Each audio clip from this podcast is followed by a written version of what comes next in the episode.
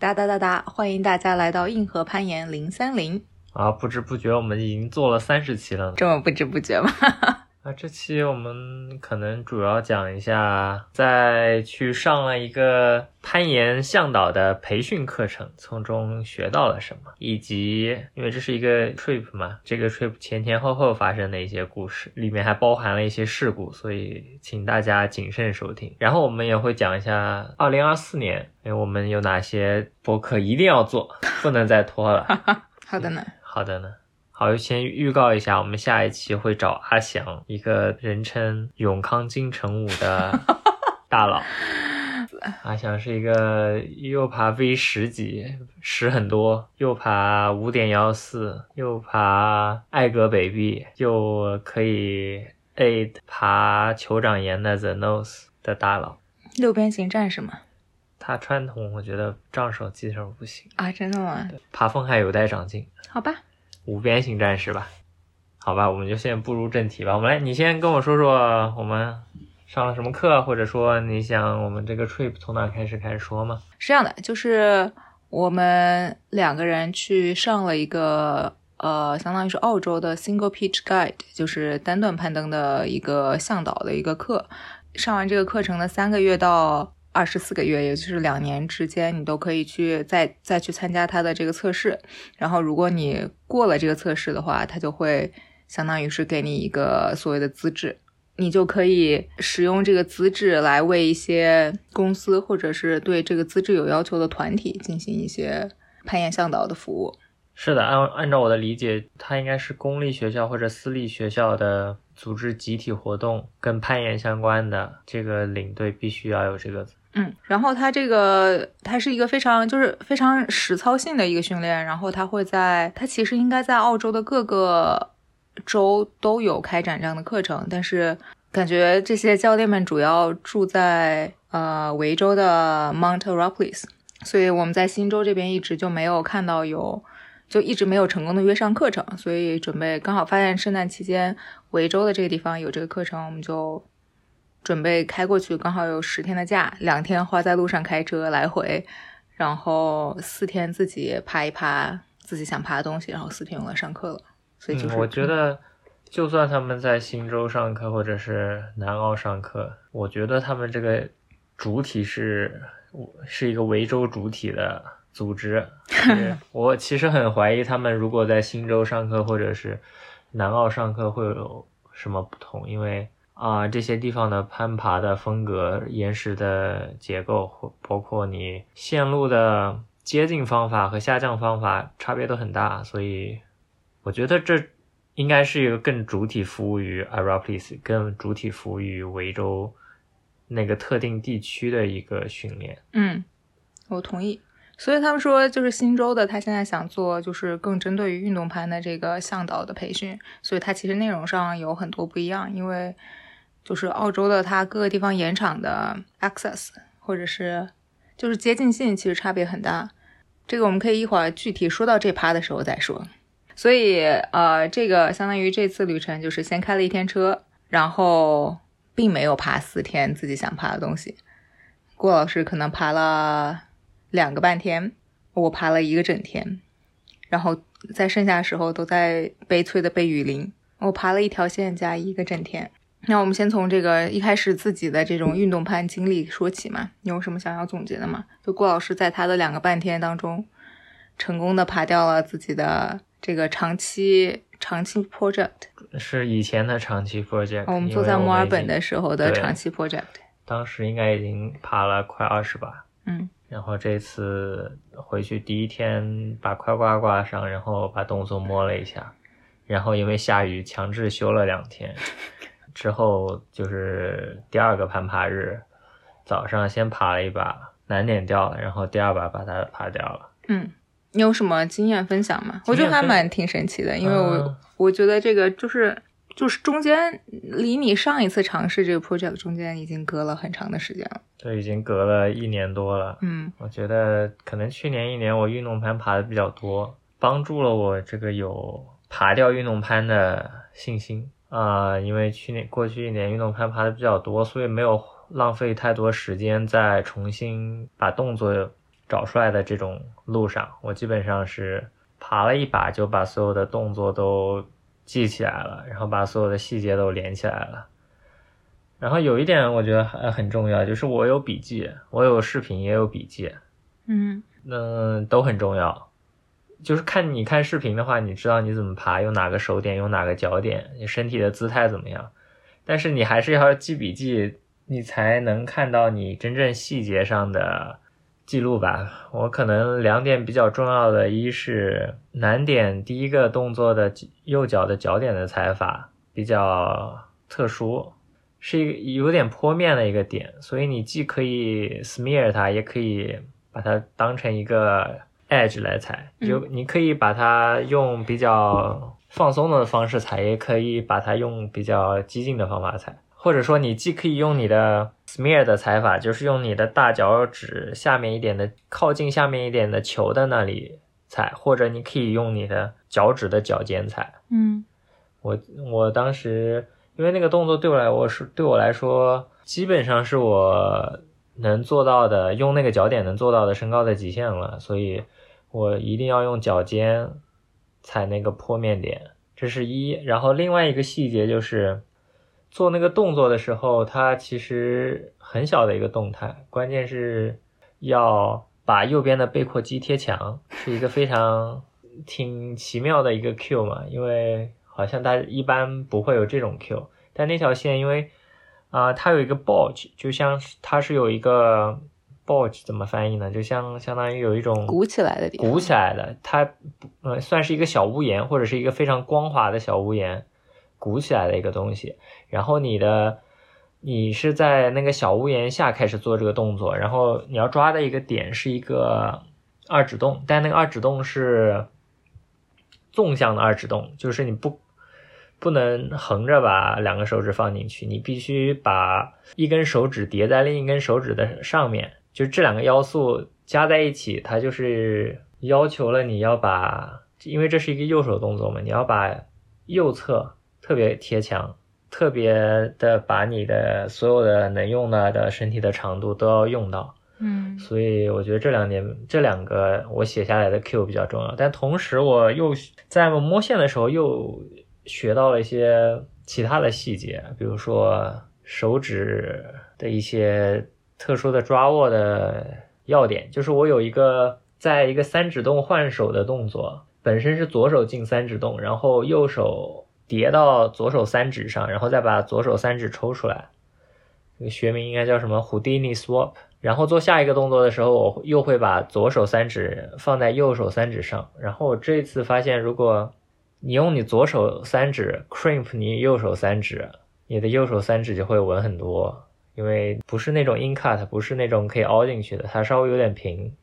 你做一个大动作的时候，你的重心一高，你的右手就会变差。所以我发现用左手 crimp 右手会让这个动作变得更可靠。嗯还有什么？还有就是我其实去摸线的时候，一开始去试了别的贝塔，我见过别人爬的不一样的贝塔，我就想，我既然有一年多没有爬了，我想试试看别人的贝塔会不会更容易一点。其实，啊，我以前做出来过，但我觉得还挺难的。然后这次连做出来都没做出来，然后我就转回了自己原来的贝塔，发现还是自己原来的贝塔比较可靠。怎么说呢？这相当于是，嗯，给自己一个机会去探索一下有没有别的可能性。但是我探索出来的这个可能性可能不是特别好，嗯，所以就回到了原来的贝塔。嗯，这大概就是我学到的东西。我主要没有觉得我学到了什么，我也爬了一下我自己之前的长期的，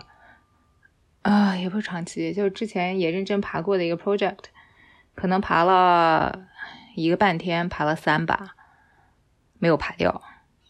难说有学到了什么。就我觉得视频确实帮助很大，因为我有之前我完全不记得怎么爬了，然后有之前的视频，就幸亏是有之前的视视频还记得，就是还可以再重新比较更快的找回那些贝塔。呃，摸动作的时候也尝试了下新的动作，最后也是觉得别的动作没有之前的动作靠谱，所以又换了回来。然后我觉得我爬的那天 condition 特别差，因为头两天在下雨，然后觉得 Crux Move 那里是一个深一点的一个有一个有一个洞洞的地方，然后我觉得它一直潮潮的，所以我觉得 Crux Move 每次都觉得非常的难，因为觉得手要滑掉。学到什么？学学到了，并但是就是说你觉得难，但是你还是可以可以做。我觉得我在我第二把的时候，第一把在在摸动作，第二把在 Crux Move 的时候，发现觉得那个点很湿，其实有点游移，然后我就直接在 Crux Move 掉了。呃，第三把的时候可能会觉得会告诉自己，尝试告诉自己，就是虽然 condition 不是很好，点很滑，但是该做的动作其实是可以，也是可以做的。就算更困难一些吧，但是就是没有那么极限的动作还是可以做的，就算学到的东西嘛。我觉得你爬的还可以，就属于回来第一天就能 match 到你之前的 high point 了。嗯，是吧？但是我我觉得，我觉得我不太一样的地方，反而是。也是这一年爬运动攀爬的很多，然后我反而是在那个在那条线上面更没有信心了。我觉得我原来因为爬运动攀，特别是就是成功红线的这种经历经历不是特别多的话，就更有可能盲目乐观，觉得自己就是拼一拼把这几个动作做出去以后，这把线就能爬掉。但是现在可能就是是因为爬了更多运动攀。就是有过很多这种，我觉得我应该已经可以把这个这个条线爬完，但是还会在上面各个奇怪的动作掉了之后。某种程度上可能是更了解自己，或者是调整了一下自己对自己能力的认知和对于这个线路的预期。就是我这一次摸过那条动作以后，我其实是觉得，OK，我哪怕比上一次爬得更高，我觉得在上面还有两个动作我是有可能会掉的，就是我反而更没有信心了。它一方面有可能是一个更精准的一个 assessment，就是一个更精准的认知，但另一方面也有可能就是你在你的心里就是没有那么有信心了，给自己设限了。不知道，我也不知道这两件事情，就是这件事情，反正它客观存在，嗯，但是我不知道它是好是坏。嗯，我觉得我我可能爬的时候心里想法跟你挺不一样的，因为第一天摸线，其实我心里其实知道第一天肯定爬不掉，因为你刚回来，你还是要熟悉一下动作的。但是我第一天第二把就。开始给红线尝试了，嗯，因为讲白了就是一个一个很难的报时，然后上下虽然很也很长，但是上下的难度可能简单的幺二，所以就属于你你如果能过报时，你不会再上下掉的，嗯，所以所以它相相对来说是属于一个不太费力的，就是如果你没爬过难点，它是一个不太费力的尝试，嗯，所以我第二把就开始试了，其实第二把感觉就挺好。但是在第一个难点的动作就掉了，因为那是一个就是有点小动态掏指洞，掏一个叠起来的二指洞的动作，所以有点吃精准。我当时可能第一把只呃试了几把，还没有完全熟悉这个动作。当时感觉就其实还可以。然后我第一天过了之后，我就知道我已经回到了。一年多之前，最后红线的状态的那个水平或者是熟悉程度，就知道我肯定肯定是可以爬掉的。但具体要花多久爬掉，我不是很确定，因为它就是一个一个暴食，然后是相当于还比较连贯的几个很难的动作嘛。那我心里也有点就想啊，我如果我可能会想的是，就反正我要认真爬，爬不掉，我觉得确实回来再爬会很麻烦。因为我的想法是，如果我爬不掉，我可能会。因为我们之后要去上课嘛，嗯，那个课是从八点半上到五点，嗯，然后现在澳洲澳大利亚是夏天嘛，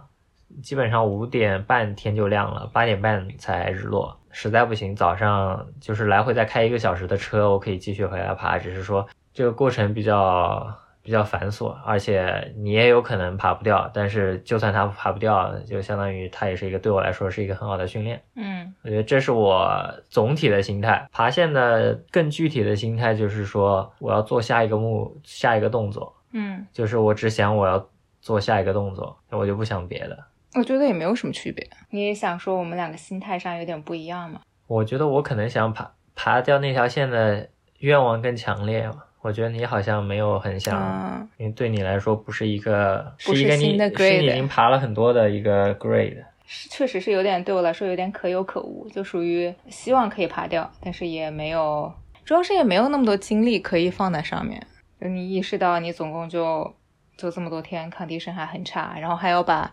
你的那两个 session 已经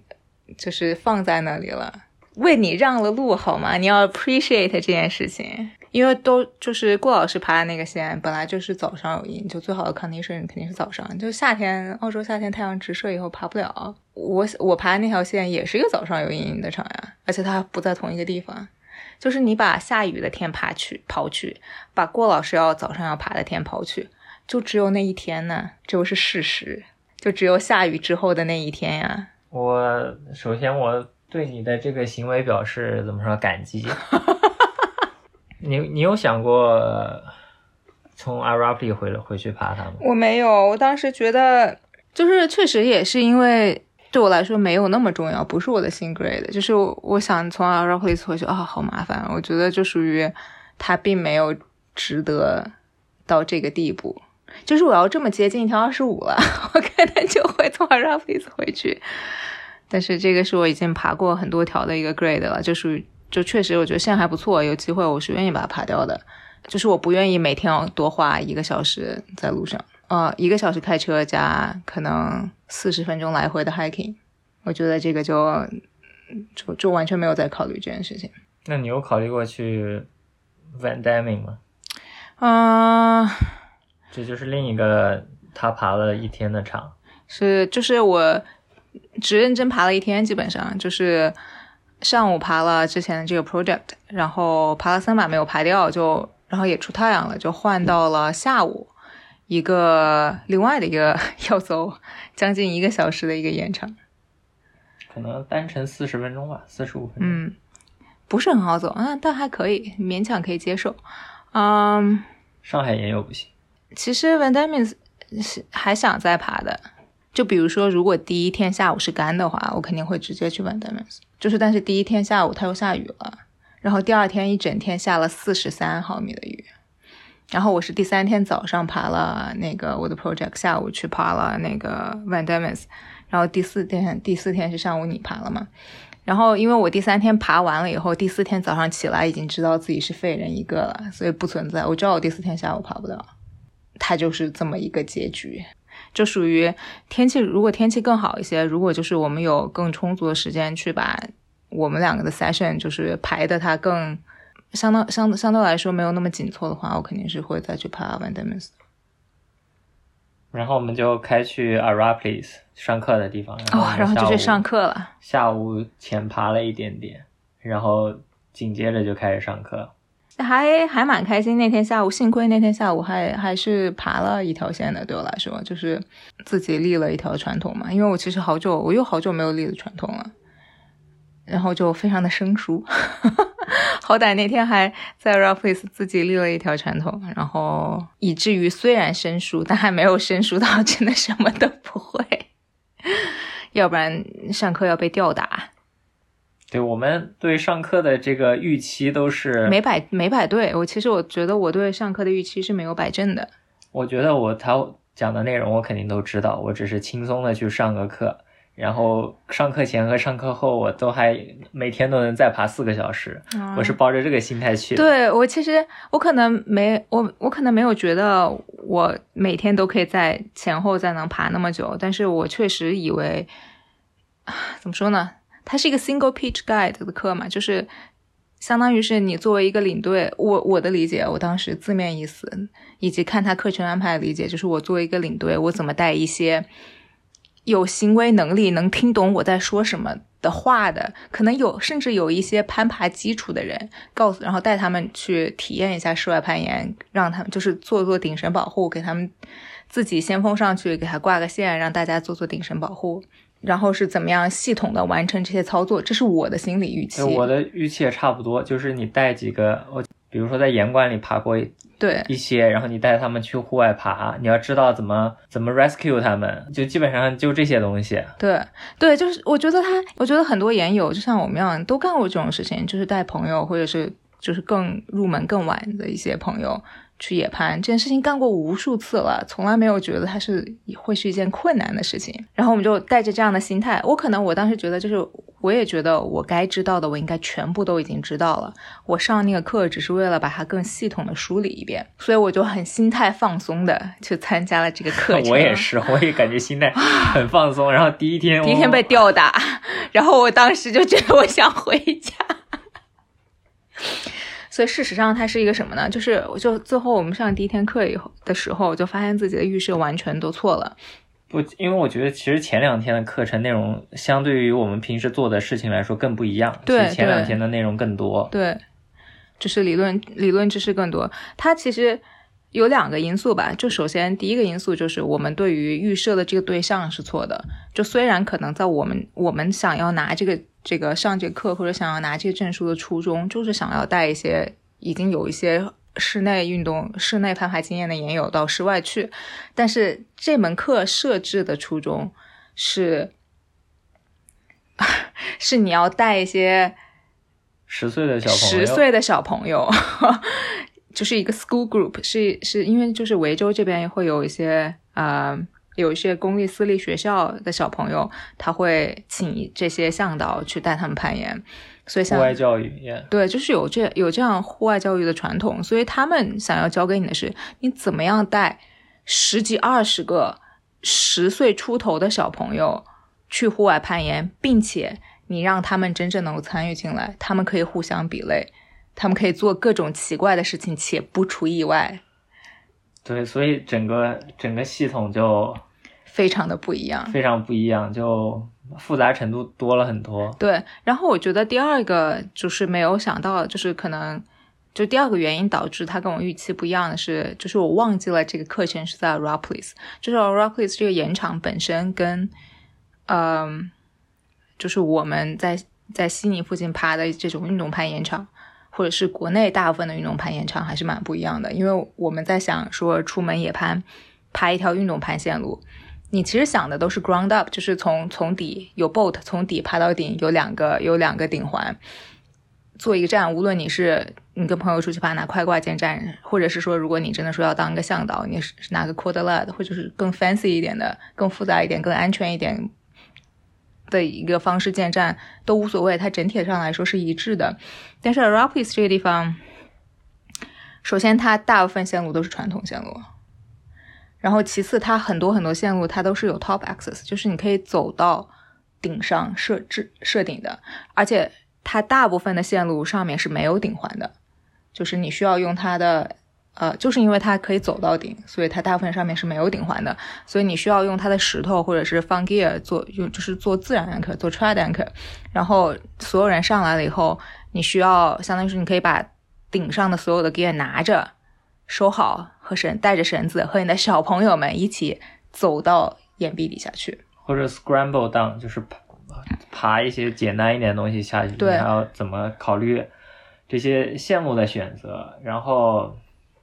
啊，没有这些都细节，所以我就觉得，我觉得它就是就是这个延场。这个教学地点的不一样，就是它延长本身的不一样，以及和它这个预设对象的不一样，导致我们学到的东西其实跟我们以为我们会学到的东西是完全不一样的，非常有趣。我觉得我学到了好多东西。来讲讲你，讲讲细节。我们开始。嗯，我们可以来讲讲我们。先从第一天。还是更哦，我们可以先先从第一天开始讲。我们第一天学了什么？Top rope，top belay。不对，先第一天的上午学了是就是跟我们实际操作上最熟悉的相比来，对，就是顶绳，顶绳保护。可能有些研友就是有些听众朋友，可能其实也是带小朋友出门野攀的。就我不太确定啊，我其实百分之八十确定大家是怎么操作的。我觉得应该就是首先一条运动攀线路，教练先锋上去，教练找一个人，找一个会比类的人。保护先锋上去挂好线下来，然后教练或者是家长或者是就是其他有经验的可以先就是顶绳保护的人有保护小朋友们上去爬顶绳，这是我其实心目中设想的或者是我了解到的一些场景，就是我见过的，在起码在国内是这个样子的，或者是在在在悉尼我们一些朋友办的活动是这样是这样是这样做的。然后我们来现在讲一讲。我们学习到的 这个呃维州或者是这个 Arapalis 本地的这些 guide 是怎么操作的。就首先，因为就是又又再一次说明，就是 Arapalis 是一个传统攀爬的地方，并且可以从啊、顶上面，就是可以走到岩壁顶上去设置保护，所以他们更有可能的操作是带着一些静力绳，首先走到这个线路的顶上，然后用静力绳和这种自然的保护做一些呃顶绳的顶。其他是比较类似的，就是拿一条绳子就设好顶绳，但是不一样的地方是，嗯，这边的向导会教给小朋友怎么样保护，而且他们一般向导用的并不是会自锁的保护装置，也就是说，他不会用 g r i g r y 就是不会用这样的会自锁的装置，他会用非常非常古早的 ATC，甚至是那种没有盖的 mode 的，没有那种盖盖 mode 的 ATC，因为它便宜，它可以给很多的小朋友一人配一个，而且它因为它不是这种，我现在我现在可以理解，就是越精细的 equipment，就是保护装置，它越有可能在奇奇怪怪的地方出现问题，它有更多的 failing points。嗯，就是越简单的结构越不容易犯错。对，越简单的结构越不容易犯错。但是现在问题是，如果你只要一个小一个小十岁的小朋友保护另外一个十岁的小朋友，你真的相信那个是在底下保护的那个十岁的小朋友吗？你其实没有办法真正的去相信他这件事情，因为但凡他没有抓住他的制动端，他的攀爬者就有可能掉下来。所以他他的操作，他教给我们的操作是两个人保护一个人，基本上就两个人用 ATC，一个人站前面一个人站后面对，他其实就相当于是一个双重保险，相当于你永远一有一个啊、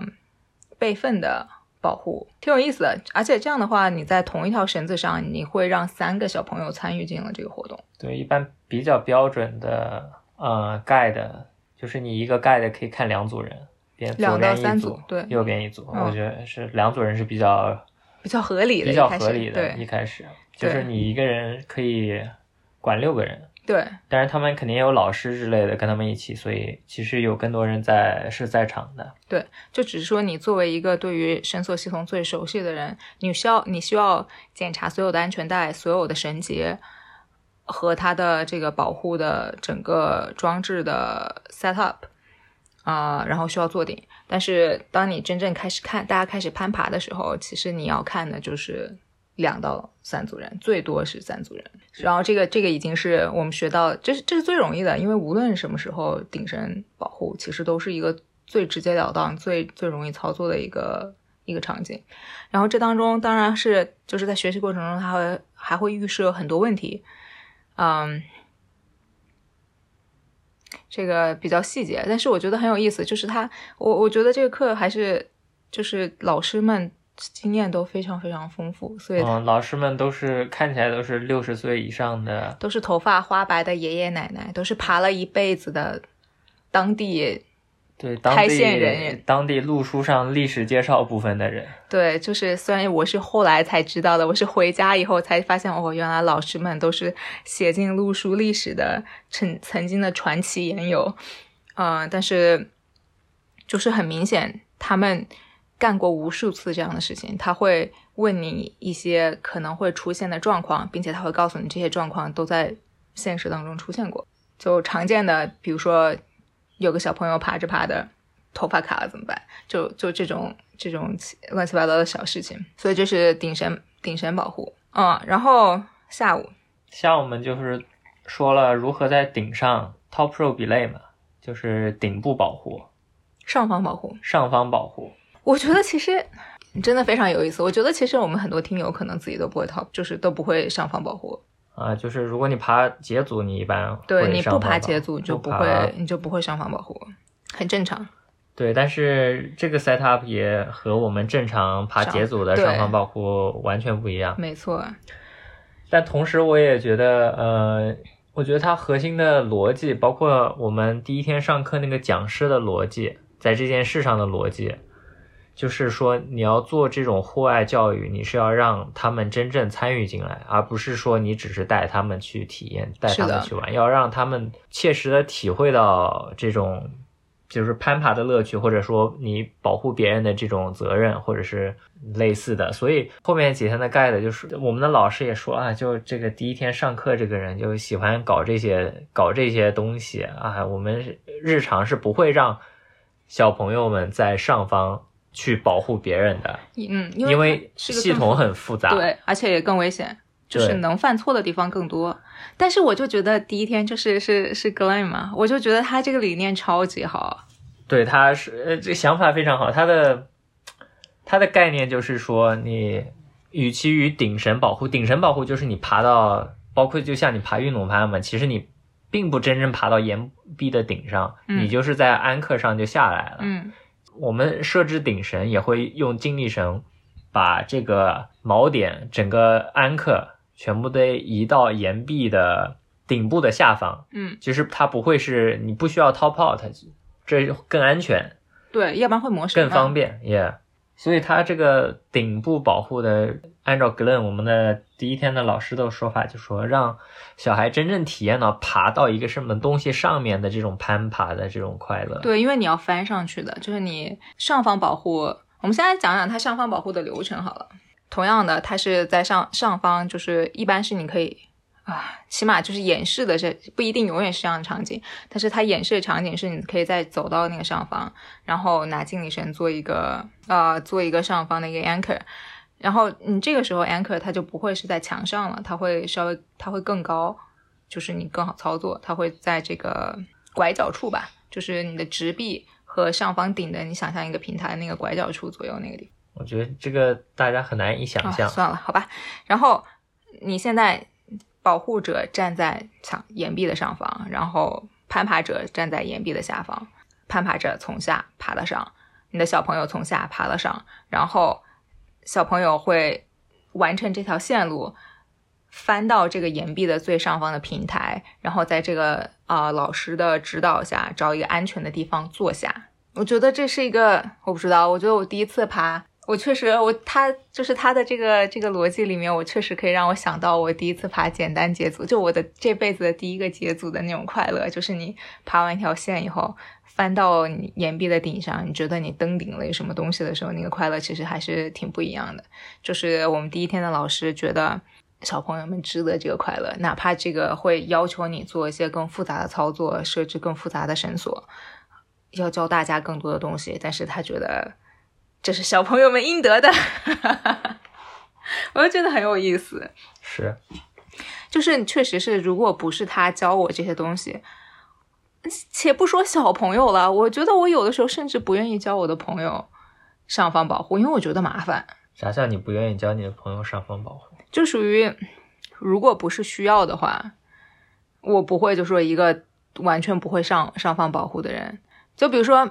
如果只有只有一个人需要被保护上来，我们去爬了，比如说像 Point Perp 这种，所有的线路你都得先降下去再爬上来。如果你不爬上来，你就出不了这个山谷，你就回不了家的这种情况下，比如说最后只有一个人需要被保护上来，现在有我可以，我一个很熟悉怎么做上方保护的人做保护，和我的一个朋友，一个不会做上方保护的人，在在这个墙壁的在这条线路顶端，我会选择我直接把这件事情做了。我觉得我不会，就是在这个时候跟我另外一个朋友说：“来，我教你，你把这件事情做了，因为我嫌麻烦。”啊，要我我肯定教他。哎，你过来，我把你 set up 好，你这个手一直收绳啊。哦，是吗？我真的，因为哦，那可能是这个性格上不一样。就我不想去哇，因为你还要抽绳，也是一个活嘛，你为什么要自己干呢？啊，我我确实，我我其实意识到了，我我平常工作上其实也是这样的。我不是个 enabler，就是我很相，就是我更相信自己。我觉得教别人是个很麻烦的事情，就是不，如果不是必要的话，我觉得我自己做，我有时候会觉得我自己把这事干了更高效。所以这个就学学怎么样教小朋友上方保护，而且还是一个完全不一样的上方保护、上方保护的一个操作，就是比我们自己真正上方保护、上方保护。比我们自己真正操作这件事情还是要更麻烦一点的一个操作的时候，我觉得我还是我还是很喜欢，我我我可以被这个逻辑说服，我觉得很有意思。嗯，我就简单讲一下，就是小朋友上来之后，小朋友去当第一个保护员，嗯然后再保护其他的小朋友上来，嗯就是一所以一直有两个人在上面做保护，跟在底下保护一样的，就是同时有两个人在保护，然后你老师在不，我们作为向导在边上 supervise 监督他们，对，他们有一个比较固定的一个流程，一个轮换机制，一个轮换机制。那具体我觉得我们没必要，啊、也没必要是会明白，也说不明白。但是呃，概念是一样的，就是上方保护，因为它不用 guide mode，就是也不用 gray，就是会上方保护的人就会明白这两个 setup 里面它都有自锁的功能在里面的。它还是直接用就是最古朴的 ATC。没有办法自锁，因此你不能相信一个小朋友干这件事情，你还是把两个小朋友同时放在了这个系统里面。又是说，万一有一个小朋友松手了，那么另外一个小朋友还是可以保护住这个攀爬的人。然后它它有一个轮换机制，因为比如说小朋友 A 在爬，这是有三个小朋友在这个系统里面，但是在攀爬的小朋友是在移动的。然后等攀爬的小朋友从底下移动到上方了以后，它的轮换机制就会展开，然后这个刚刚上来的小朋友就会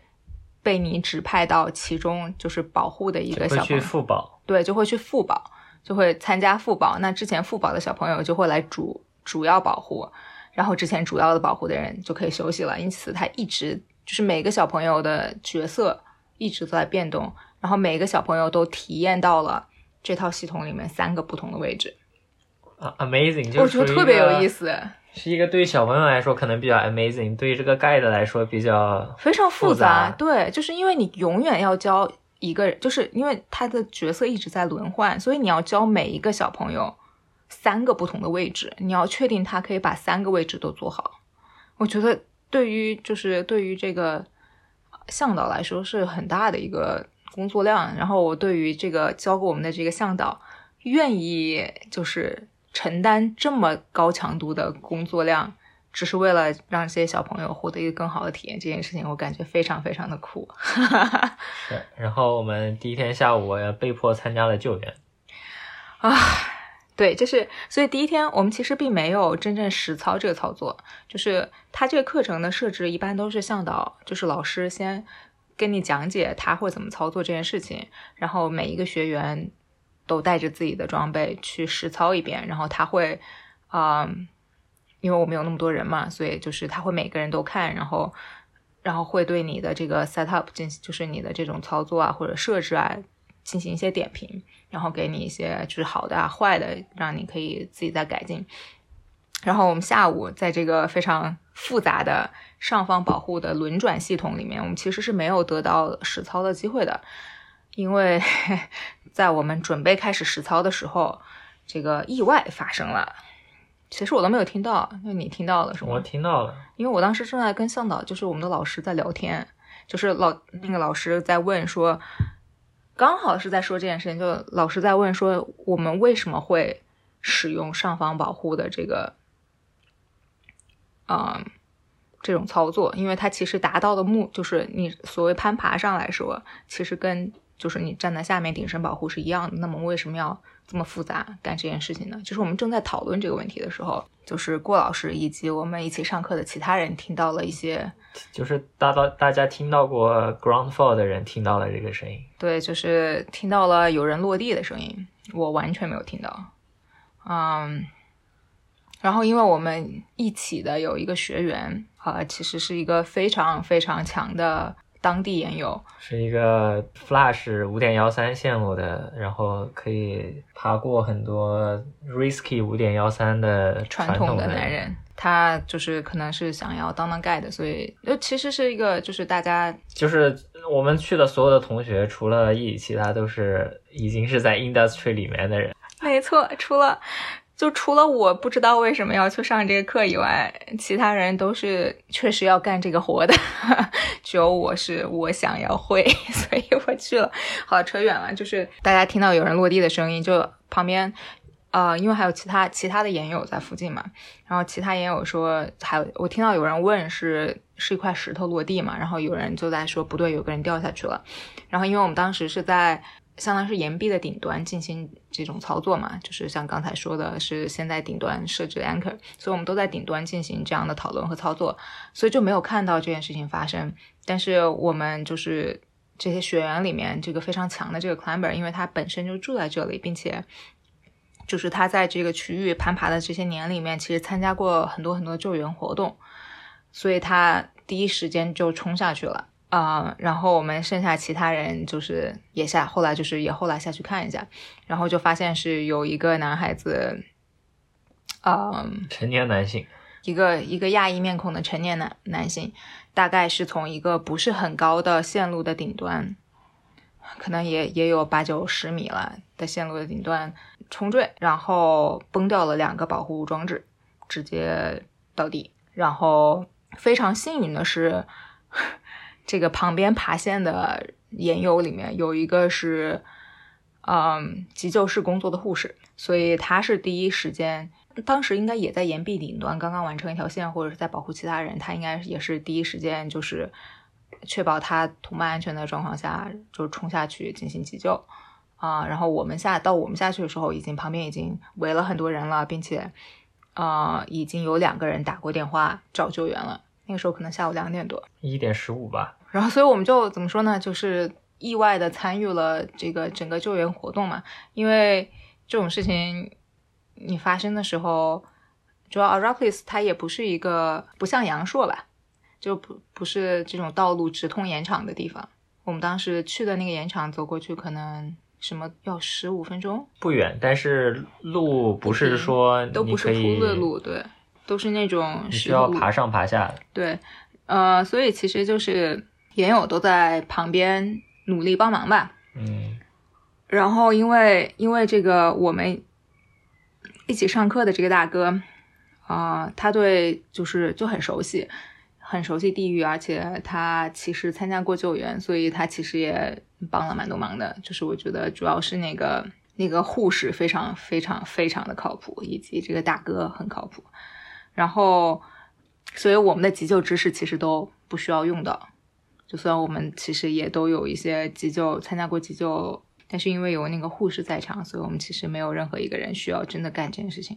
所以这个这个事情发生序列是什么样子的？让我想想看。首先是 States 的 Emergency Service，就是州的紧急状况和警察，因为是我和 Isaac 把他们带进来的。对，就是打了电话以后，相当于是呃跟他描述一下我们到底在哪里。但是大家也知道延场这件事情，有的时候你很难描述的，所以像那个时候就让郭老师和我们一起的另外一个学员，把他们两个派到停车场去了。就是说，如果看到急救人员出现，就让他们两个带个路。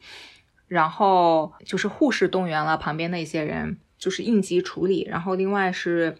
动员了旁边的研友，因为很晒，就是支支起了一个那个 tarp，就支起了一个挡阳光的一个防雨布。当时那个地方还有两个小朋友，然后因为就是父母也就是研友嘛，就是小孩的爸妈都已经被动员起来在照顾伤者了。所以我们这种比较去的比较晚、比较外围的人，还帮忙就照看了一下小朋友，啊、然后就是把小朋友稍微支到远一点，但是安全一点的地方待着，嗯，然后然后就等救护车嘛，然后是先是警察和州的紧急 response 的人员，嗯然后是救护救护人员来的，嗯然后是直升机。嗯，因为就是一般他就是我当时还问了一下，他们一般就是救护车到这边到底需要多久？可能因为要从 Horsham 开嘛，就确实还是要半个小时到四十五分钟，确实最后也大概花了半个小时到四十五分钟，才呃有这个医疗人员到场。啊，就不具体描述细节了，就比较 intense。比较比较漫长，这个主要是这个研友，嗯，还好戴了头盔，没戴头盔肯定下来就几级了。对，就是确实最后这个急救人员最后跟我们所有人说的时候，也说是，就首先他他最后感谢了一下在场的所有研友的这个努力，然后，啊、也强调了一下，这个这种情况下没有头盔，确实这个当场应该就没有了，这个人就没有了。嗯，落地那个不平，然后也有一些坑坑洼洼的石头，所以其实伤的还蛮重的。在等救护车的过程中，也还真是，关键是他还他还是意识清醒的，所以还比较不能说意识清醒吧，那不能叫意识清醒。哦，就不要不要讨论好了，不要讨论，不用讨论细节了。反正反正还是还是一些一些意外状况还是发生嘛。然后当就是医疗人员到了以后，嗯，就是也是开始打了些止痛剂啊，然后呃想要稳定一下生命体征啊，然后再就是等生命体征觉得生命体征比较稳定，然后这个人固定在这个担架上了以后，才会考虑说，OK，那我们现在怎么样把这个人带出去？就是当时其实考虑了两种方案，一种方案就是因为它是因为路没有平整到可以抬着担架走，所以其实我们当时在旁边就已经做好了，就是在在场的研友都已经做好准备，就是形成两个人桥人桥，然后相当于是大家通过手的传递把这个人给传出去的。呃，但是后来是呃直升机来救的，就是可能觉得那个位置还是嗯，我觉得他就算搭人桥那那里也也蛮久的，不是很好操不是很好作。操作。但是他们这件事情干过的，就是当时跟我们相当于是教我们、告诉我们要怎么样搭人桥的这个老爹爹，跟我们说过，就是就是比较难以搭人桥的地方，因为后来来了很多救护人员嘛，他们干过这件事情，他们知道哪里难走。啊、他们说他有一天应该是有一次事故，天黑的时候也是在这个地方把人给捞出去的。那个时候可能就没有办法直升机救援，所以是人桥出去的。嗯，不是说不可行，还蛮复杂的。但是好在可能当天风也不是很大，然后那个位置 clearing 还就是还比较开阔，直升机没有办法降，但是直升机降了锁链下来把把人带走的。然后可能折腾到四点多钟，就起码两个小时，这个人才真的是就是上了直升机。怎么说呢？就是我其实觉得是觉得这个还是蛮漫长的，但是就我觉得大家已经反应的非常快了，而且运气非常好，就是不是每天都能遇到在急救室工作的护士的，他就是哎，我们好像我们还经常遇到在急救室工作的，啊，就是你最近你遇到的的 accident 事故旁边都有护士，但是我觉得这件事情不是这护士 比较喜欢参与极限运动。有可能，或者我们要我们要多与护士做朋友。Anyways 吧，反正他确实就哪怕这么快的救援，他还是就是它还是有这个 response time 在里面的，就是你嗯，攀岩需谨慎，好吧？但是攀岩有风险，对最安全的 climber 是不攀岩的 climber。确实还是哎，有有它的有它的风险在的。然后我们当天就没有再进行更多的课程学习，Yeah，因为我们可能都有一点被打乱了这个这个节奏，所以就直接收拾回家了。然后第二天，第二天，第二天依旧是这种，主要是在绳索上的这样的学习。第二天早上学了啥？upsell 啊，哦，对，哦，这个出现了我第一个没我发现我不会的东西。哇，出现了郭老师打错的结，我当时还觉得，哎，真的吗？郭老师不会打这个结。嗯，哦，我还学了很多很多新的结，我觉得怎么说呢，就是额外的收获，就本来不应该是这个课程教我的东西，但是因为我他应该是这个参与这个课程的要求，但是由于我不会，所以我 其实在课程里面学了，就就是怎么样用你的。怎么样高效的用你的攀爬的这根绳子做 trad anchor？哦，这个啊，嗯哦，因为我我会用我的绳子做 sportsman an an anchor，因为它只有两个点嘛。串 anchor 他用了不一样的方法吗？哦，对啊，就是，I mean，就是我的意思是，它原理都是一样的，嗯，但是就是你拿 sling 做，哦我原来都拿 sling 做，嗯你拿嗯。Sling 做的话，你就把所有东西都捞下来，嗯然后打一个结嘛。但是你拿绳索，如果做同样的方法的话，它其实会非常大一坨绳，而且你有也会用到很多的绳子，特别是嗯。像是 Arachis 这种你每一个保护点之间距离非常远的情况下，嗯。所以我觉得我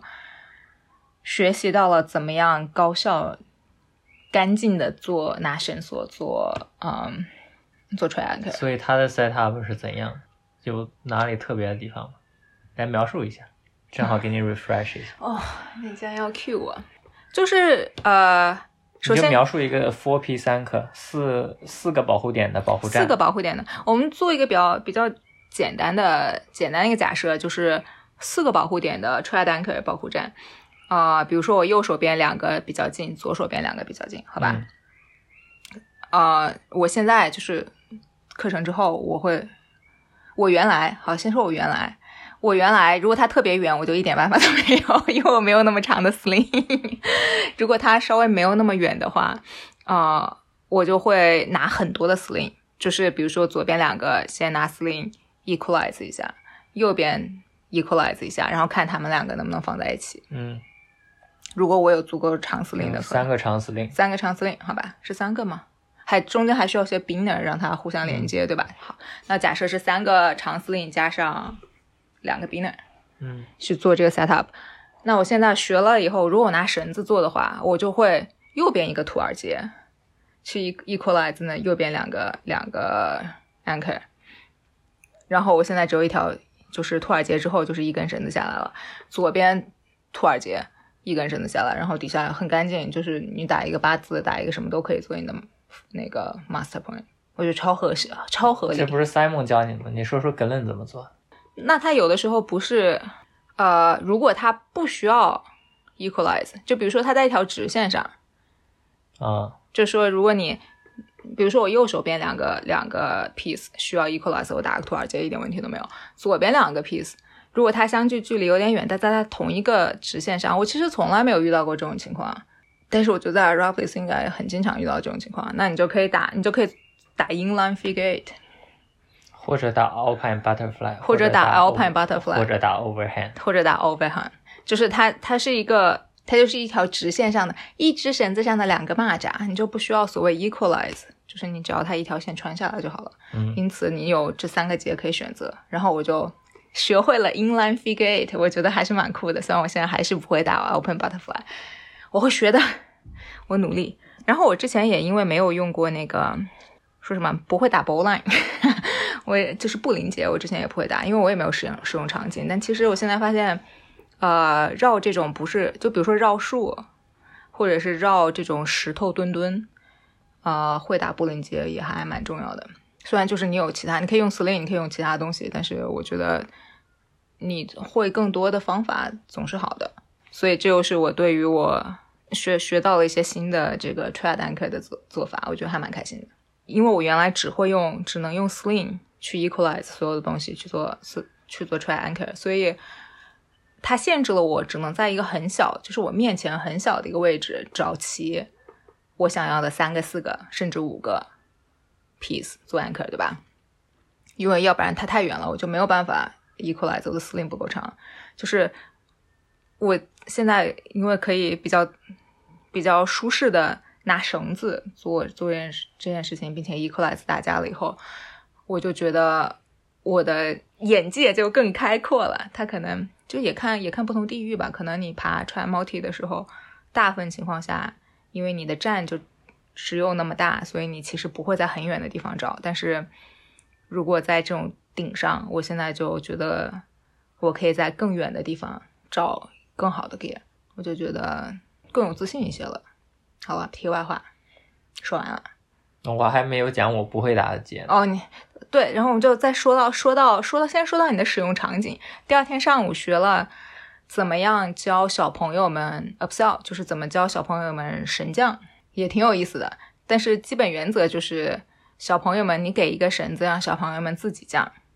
同时你拿另外一根绳子 belay 你的小朋友，也就是说小朋友万一松手了，同样的，它并不依依赖于所谓的自锁的工具。它依赖的是你另外一根绳子上，你 belay 住你的小朋友。嗯然后非常有意思，我觉得这个地方的这个设置有趣的一点是，它教给我们要小朋友们绳降的那个绳子，不是一个不是 fixed，不是一个固定的。比如说，大家现在想象，你一般如果要升降的话，啊，可能大家一般都是双升降，但双神降也是一个 fixed line，就是它不会上下移动，对不对？嗯就它其实是一个，就是你的绳子在那里，你的人要是在中间，你是没有办法把那个绳子提高或者放下的。但是如果是一个单绳，比如说一个单绳降的话，我们单绳降啊，比如说你打个八字结固定在 anchor 上，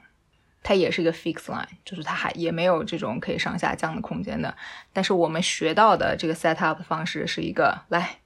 它的 setup 方式是先打打一个 montage，或者说叫意大利半扣，意大利半扣，嗯。然后再打三个 half hitches，嗯。三个半扣，嗯，就是因为意大利半扣是一个可以滑动的结嘛，对 mount hitch 就是你可以用来下降或者用来比 delay 类的，嗯，就是我他他说他一开始一开始上手说这是我们的 upsell 的那个绳子，然后上来一个意大利半扣，我人都懵了，我想我靠这什么玩意儿？就你怎么会在一个活动的绳结上面下降呢？那我不是找死吗？然后就他又打了三个半扣，把它半扣，把它固定我不知道中文是不是叫半扣，但啊应该叫 half hitches、mount hitch，嗯你可能应该就叫半扣。因为我之前没有打过，然后我也我也没有预习，我我预习了，我看了一下，我没看懂。对我们当时还说了的，为什么这个地方是这么奇怪的东西？我们两个都没有看懂，是不是？对我反正没打过这个结，然后我当时看他打，我也没没怎么看明白。嗯，这些我还是会打的。就本质上就是一个在另一根绳子上，就是打一个 overhand，连续打三个 overhand，、嗯就相当于一个意大利半扣加三个半扣，嗯，就让这个线给固定住了。就把这个线固定住了。对，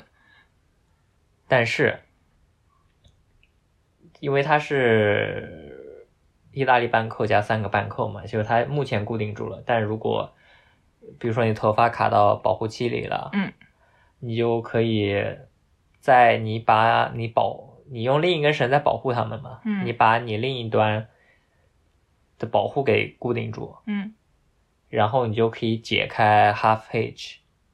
不叫解开 half hitch，你可以解开你的那三个半扣，解开三个半扣。然后，因为你的 half hitch 或者是叫什么意大利半扣，你的意大利半扣是可以活动的，所以你相当于可以把你这个绳子稍微松一点。对，我觉得这就是主要原因他为什么会打这个结？对，然后我们还学了，比如说怎么把它 three to one 坡里把它耗上来，就怎么用三比一的系统把把这个人往上拉。怎么说呢？这事儿我本来就会，但是我本来会的前提是我要用一个好的好用的好用的工具，就是我学它的时候，我手上已经有那个叫啥，上升器、我没有，鬼鬼、我也不用鬼鬼我 traction，traction，我有 micro traction 了，嗯。就是有相当于是你有单向定滑轮，嗯。然后但是我们学这个操作，所以我其实我首先没有真正实操过，我模拟过这件事情。我们在自己家的那个车库里，车库的引体向上感上面模拟过这件事情，但是那个时候我用了 Michael Jackson，然后我们在做这个学这个并且用这个 setup 的时候，要求你只能用 Prusik，然后就你只能用辅绳。你只能用辅绳，然后我就疯掉了，好累啊！我们呃六个人加向导，没有一个人没有一个人成功了。一次成功的，哇，辅神真难用，我靠，什么玩意儿？因为辅神就是和主神的直径还是有一定要求的。对。我们用的每个人用的绳都不一样，哦，用的辅绳也都不一样，没错，这是一个 mess，such a mess。就是我，而且就是你的 thirty one holding system 里面，我觉得那个 classic Prusik 一直都是 work，但是我那个 French French one never works for me，非常鬼畜。Anyways，细节了，就是呃，可以理解他为什么课程设计是这样子的，因为你作为一个向导，你不能永远依赖于你文具多，对吧？你不能永远依赖于你手上有足够刚好有足够好的装备，可以让你把一个人捞上来。你应该是在任何情况下用任何人的绳子。就是用 用任何人的鞋带都可以把这件事给做出来对，。所以他他是有这样的要求的。我就觉得还是蛮难的。怎么说我？理解了，用别人人鞋带是干不了这件事的。真的好难呀！我试了两遍，它还是有点滑，嗯，非常非常的痛苦。我觉然后得我把一个主锁就锁死到我打不开了，因为我其实之前也有麦也有用 micro traction 的时候，嗯因为这种单向滑动，感觉绳子和绳子之间摩擦会把那个锁给有可能会无意中把它锁得特别紧。啊啊我另外有一个是在爬 Wafa Thin Fin 的回来的路上用 micro traction，那个也是解不开，啊这个也是，所以啊！要看你要 consider 考虑到你绳子和绳子之间的摩擦不会让这个主锁锁死主锁锁的特别死，或者不会把它弄开。啊，有趣。然后那天下午，那天下午还学了，就是你要怎么样用两个两个 Prusik，就是爬一根绳子，然后从它降下来。我也很痛苦。呃，我我我其实第一次第一次爬节组就遇到了这件事，我我第一次就干了这件事，which is terrible。我觉得好痛苦啊！呃就是对于一个我觉得，我觉得我自己爬绳子非常溜了，但是当然我是用那种特别比较慢，但是很 standard 的那种方法，就是我一个一个手上对啊，一个嗯手绳加一个 grey grey，我觉得我这个操作非常的熟练。但是你给了我两个 Prusik，我觉得我啊、卡死我了，什么玩意儿，非常惨。但是可以理解，就是你，所以这就是我们前两天的更多的就是这种理论知识，加上啊、也不叫理论知识，就是绳索技能，就是你必备的绳索技能，这些全部都是要考的。就是我们如果要去考试的话，这些东西全部都要考。我其实不是很有信心，我可能还要练习一下。然后进入了第三天，第三天、第四天比较类似，可以放在一起讲。对，第三天、第四天就是说，我觉得对我来说就是一个现实场景了，嗯就不是说带小朋友们，不是带一群小朋友们的课了，虽然也是带小朋友们，嗯。你就假设你带三个小朋友嗯。去爬一个单段的传统，嗯。但是你就是他的这种场景，呃，我觉得属于更有可能发生吧。对，因为就是你一作为一个向导，你带三个小朋友去爬一个单段的传统，但是这个单段的传统你是没有办法走到顶去做这个建站的，也就是说，其中一个小朋友要保护你到顶，然后这个他还有些强制要求，他要求你在上方，就是相当于是你上方保护把这三个小朋友都捞上来。就有可能，就有可能他是就是这个顶上面不是一个很平坦，有很多活动空间，然后你需要，嗯，就是你先到顶，然后一个一个把这个小朋友捞上来，然后你们在一起，要么下降，要么嗯其他的方式回到地面。所以一可能又有人问，为什么其实是所有的都可以从，我觉得你作为向导，你总是可以到顶的，对，你总是可以自己一个人到顶的。嗯，就是你自己一个人 solo 到顶，往往会比让小朋友帮你保护上去更安全。啊，这小朋友可以把你拽下来，但你 solo 的时候你不会被拽下来。你这么说其实是有道理的。就是那个 Simon，就是说你你们爬的时候就要有想象着，你一定要在你的能力范围之内。你要是有可能有人把你拽下来，你依然不会掉下来的时候，嗯，有道理，有道理，是。他就说了为什么。其实你是永远可以设定身保护的，你为什么要带他们爬这种单段的，相当于单段的节组？对你用你用多段节组的方法带着小朋友们爬了单段。就是说你要做你们真正会做的事情，带小们小朋友真正体验你们将会去做的事情，而不是只是给他们创造一个他们自己娱乐的环境，而是让你让你带他们真正的去体验这项运动。这这些人都很 spiritual，我觉得他，我觉得这个真的，我这是我我上课最后最 impress，就是最印象深刻的地方，就是他愿意承担更多的风险，他愿意就是做更多更多的事情，就是为了让这些小朋友们可以真正体验到这个过程。然后他，我觉得，我觉得我还是非常，我我还是被 impress 到了，非常有意思。我觉得对户外教育有了新的理解。所以我们后面两天就在学习怎么样，相当于是用这种多段攀登的多段节奏的方式，把小朋友们都带上一段单段，也挺麻烦的，主要是绳绳子有很多根，比较麻烦。对它，啊、就需要注意的细节有很多，就比如说你怎么指派小朋友在哪在哪里放绳子，要怎么告诉他们怎么把你放的保护给拆出来，嗯怎么把绳子扣进保护里，然后怎么把绳子拆出保护里，怎么嗯从一个人换到另一个人，你用哪些口令，然后可中间可能会出现的问题有哪些？那中间可以出现好多问题，我这简直是难以想象。就比如说，还另外就是跟之前差不多，如果在顶上你用保护，你如果用 guide mode，你如何去再把它们放下去？嗯，你如果哎，在你们试了放人吗？试了放人，因为只有我不用鬼鬼，所以是在你放人是我是我让我放人的。啊，他好命呢。这是第四天的内容，嗯，第三天其实跟第四天一样，只是第四天会创造意外，创造意外，没有意外给你创造意外。没，错，第四天我感觉自己像在 role play 一样的，就天天在那里啊，然后被别人 role play，就是啊，我上不去啊，这怎么回事啊？我觉得我被什么东西拽下去了。怎么样？先说一下这个正经操作嘛。啥啥叫正经操作？怎么带三个小朋友爬吗？嗯啊、没啥差别，就是让一个小朋友保护你，然后你爬到顶，嗯你把那个小朋友保护上来，那个小朋友身上 tag 另外一根绳，嗯，然后你用另外一个绳把另外一个小朋友踏拉上来，然后那个小朋友身上还有一根绳，那个绳连了最后一个小朋友。就是一个三根绳连四个人的一个问题。对，就第三天差不多就是这样，没有应该没有什么绳索或者是技术上的问题。哦，还可以，就是我觉得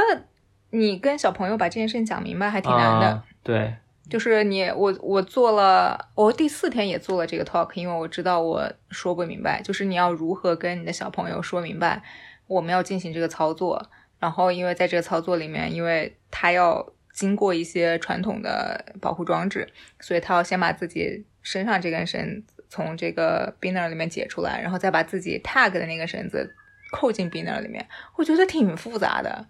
然后假设小朋友不知道 cam 是什么，不知道 nut 是什么，不知道眼塞是什么，那你你还要教最后一个小朋友怎么收 gear，我觉得其实是还蛮复杂的一个操作的，而且你还要教第一个小朋友怎么 belay，就怎么保护你。我觉得这件事情最好玩，就是它其实最主要的就是它影响你攀爬的一个东西在于，它一开盖就是这个我们的老师一开始就告诉我们，你爬这条线，首先你要知道你不会在盖的时候重坠的。这件事情不会发生，你就是你不要选择你自己不确定自己可以非常非常轻松爬上去的线盖，然后当去去做向导，因为你相当于是你让一个从来没有保护过其他人的小朋友在保护你，就是你要重坠了，你把大家都置于了一个非常危险的境地里，嗯，然后在这个前提下，你放的所有保护 gear 更多的都不是为了保护你的，更多的是。给你的小朋友增加体验，以及不也是在保护小朋友？在保护小朋友们，比如说就像给他指路的时候对，是是为了你的，就是你放的保护，更多的是为你的小朋友们放的保护。你就不要在难点前放，对，不要在满点前放在难点。后放。是，其实我们一直就是我们训练的时候没有办法做到的事情，但是其实原则上来说，你不应该 on site。你不应该 onsite guiding。不应该 onside guiding，就是你不要在你做向导的时候去爬一条你没有爬过的线，你应该先勘探好这个地方，然后根据你小朋友，你觉得你小朋友的能力来选择线路，然后可能还根据当天的这个天气情况啊，这那的选择线路。有时说你百分之九十九十点九的可能性，你不会在做向导的时候在 onside 线路，因为你应该已经选好了你的目标线路。虽然我们在练习的时候。都在 onside，但是 事实上不应该是这样的，嗯，然后既然你不是在 onside 一条线路，那么这个，嗯，你在这条线路上冲坠的可能性应该是微乎其微的，你还是会放 gear 来保护自己，但是更多的你是想要保护你的小朋友、所以你要是站在你的客人的客人的角度去想如何把这条线路保护点放置的可靠，比如说它很好拆。比比如说它在底下横移冲坠了，不坠落了，它也不会有很大的摆荡。嗯你又会考虑在哪里放 gear，甚至你爬到上面再放一个 gear，再回到底下把之前的取出来。我就干了这件事情。我就因为我我没有爬过那条线，我就啊、这里有点难，好像是难点塞了个塞子，然后就完蛋了，肯定没有人取得下来，上面发放了一个塞子，倒盘下来又把这个收了。嗯，所以第三天、第四天就主要是在练习这种东西，然后就是练习在这种情况下，有些就是因为你跟你的小朋友说的再再清晰，他没有干过这件事情，他爬的时候他依旧有可能会犯错，然后就是你如何面对这种突发情况，比如说啊，我的 gear 取不出来了怎么办？然后还有什么？你们还还演练过什么？啊、就是如果你要把它放下去，怎么放呢？哎，你 guide mode 是怎么放的？因为我当天拿的 g r e g r e 我是讲起来有点复杂，本质上就是我用了一个 traction，你也可以用 Prosic，把 traction 固定到固定到 master print 上，然后让所有的 weight 都 weight 到这个 traction 上，然后你把你自己的比类拆出来，这是我的是我的操作方法。哦，这样子的，这是我的操作方法，就是我我操作完了说，那个老师说，嗯我今天又学到新东西了。他那 Simon 肯定因为因为 Simon 嗯，他肯定觉得怪怪的。啊，他有很多种操作方法，我只是，而且这我觉得这个课比较实操的一点是，就是你可以用所有的任何的方法，只要它是安全的，嗯，它非常 practical，非常非常务实。非常讲究你自己真正去处理这些东西的经验，而不是完全按照某一种方式来。是，我也没之前没测试过，但是我脑海中想应该这样是安全的，我就，但但它因为逻辑上是安全的，然后我也实操，确实也可以这样实操。有趣，好吧，我准备就用 Gregory。嗯，我觉得盖的向导的时候，这肯定啊还是用 Grey Grey 比较合适。我只是没有没有 Grey Grey 在我手上，因为我们两个还还没有那么多 gear，我们两个还被迫分在两个组，耶、因为这个第一天的老师说了，一般我建议 couple 分开，然后我们就直接被踢进了两个组，被两就是第三天和第四天被不同的老师带的。差不多。还有啥要讲？还有？啥关于课程的？还有什么？反正很有意思，我觉得我学到了很多。我们哦课呃节目预告，哦，节目预告，下一期我要捞阿翔和维尼。你们要聊啥呀？我准我准备把阿翔和维尼分开，就是我们可以。一起聊个天，但是可能就四个人一起坐着聊天，坐着看镜头聊天。嗯我跟阿翔可能主要讲他他爬 nose 爬怎么样啊？为什么报时 V 十都是两把就能爬掉啊？嗯为什么运动攀又能爬到五点幺四，又能爬艾格北壁啊？嗯包括他还好像跟什么金发女郎去巴西攀岩的故事啊之类的。什么玩意儿？然后我跟威尼，我可能更想聊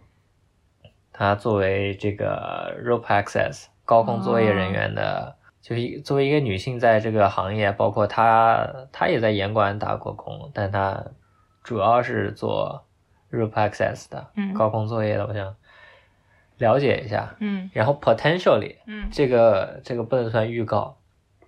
啊，这个算预告吧。嗯说呀，我之我要把我之前至少我抛出过这个播客意向并且同意的这些人，我都要聊一下。我很早之很早很早之前跟阿夏我有过有一个意向性这样，我想跟他聊一下阿夏在阿夏在加拿大的严管定线，嗯可能聊聊一下，因为之前那个小红书上有一个新的账户叫 She Rocks，，Yeah，里面正好也提到了这个女性定线员是吧？女性定线嗯员，我想啊，这个赶赶紧要蹭一波热度，把之前没讲的节目给讲了。然后 potentially，我觉得之后可以跟菜花聊一起，哦但我跟菜花没有没有现实生活中见过面，所以 I don't know，这个这个属于再说再议。这是本节目增强女性嘉宾话语权的二零二四年的努力吗？我们一百，我们这个节目本来不就是一个女性主义的博客吗？嗯、没那么明显，倾向没有那么明显。你的大旗要举得更高。是吗？还有啥？还有啥？我想找你跟我聊一下 community building，啊、呃，但是也也是从去年约到了今年，我可能也需要再核实一下时间。稳健，今年去年攀岩吧，啊，我我出门了，拜拜。拜拜，大家下次再见。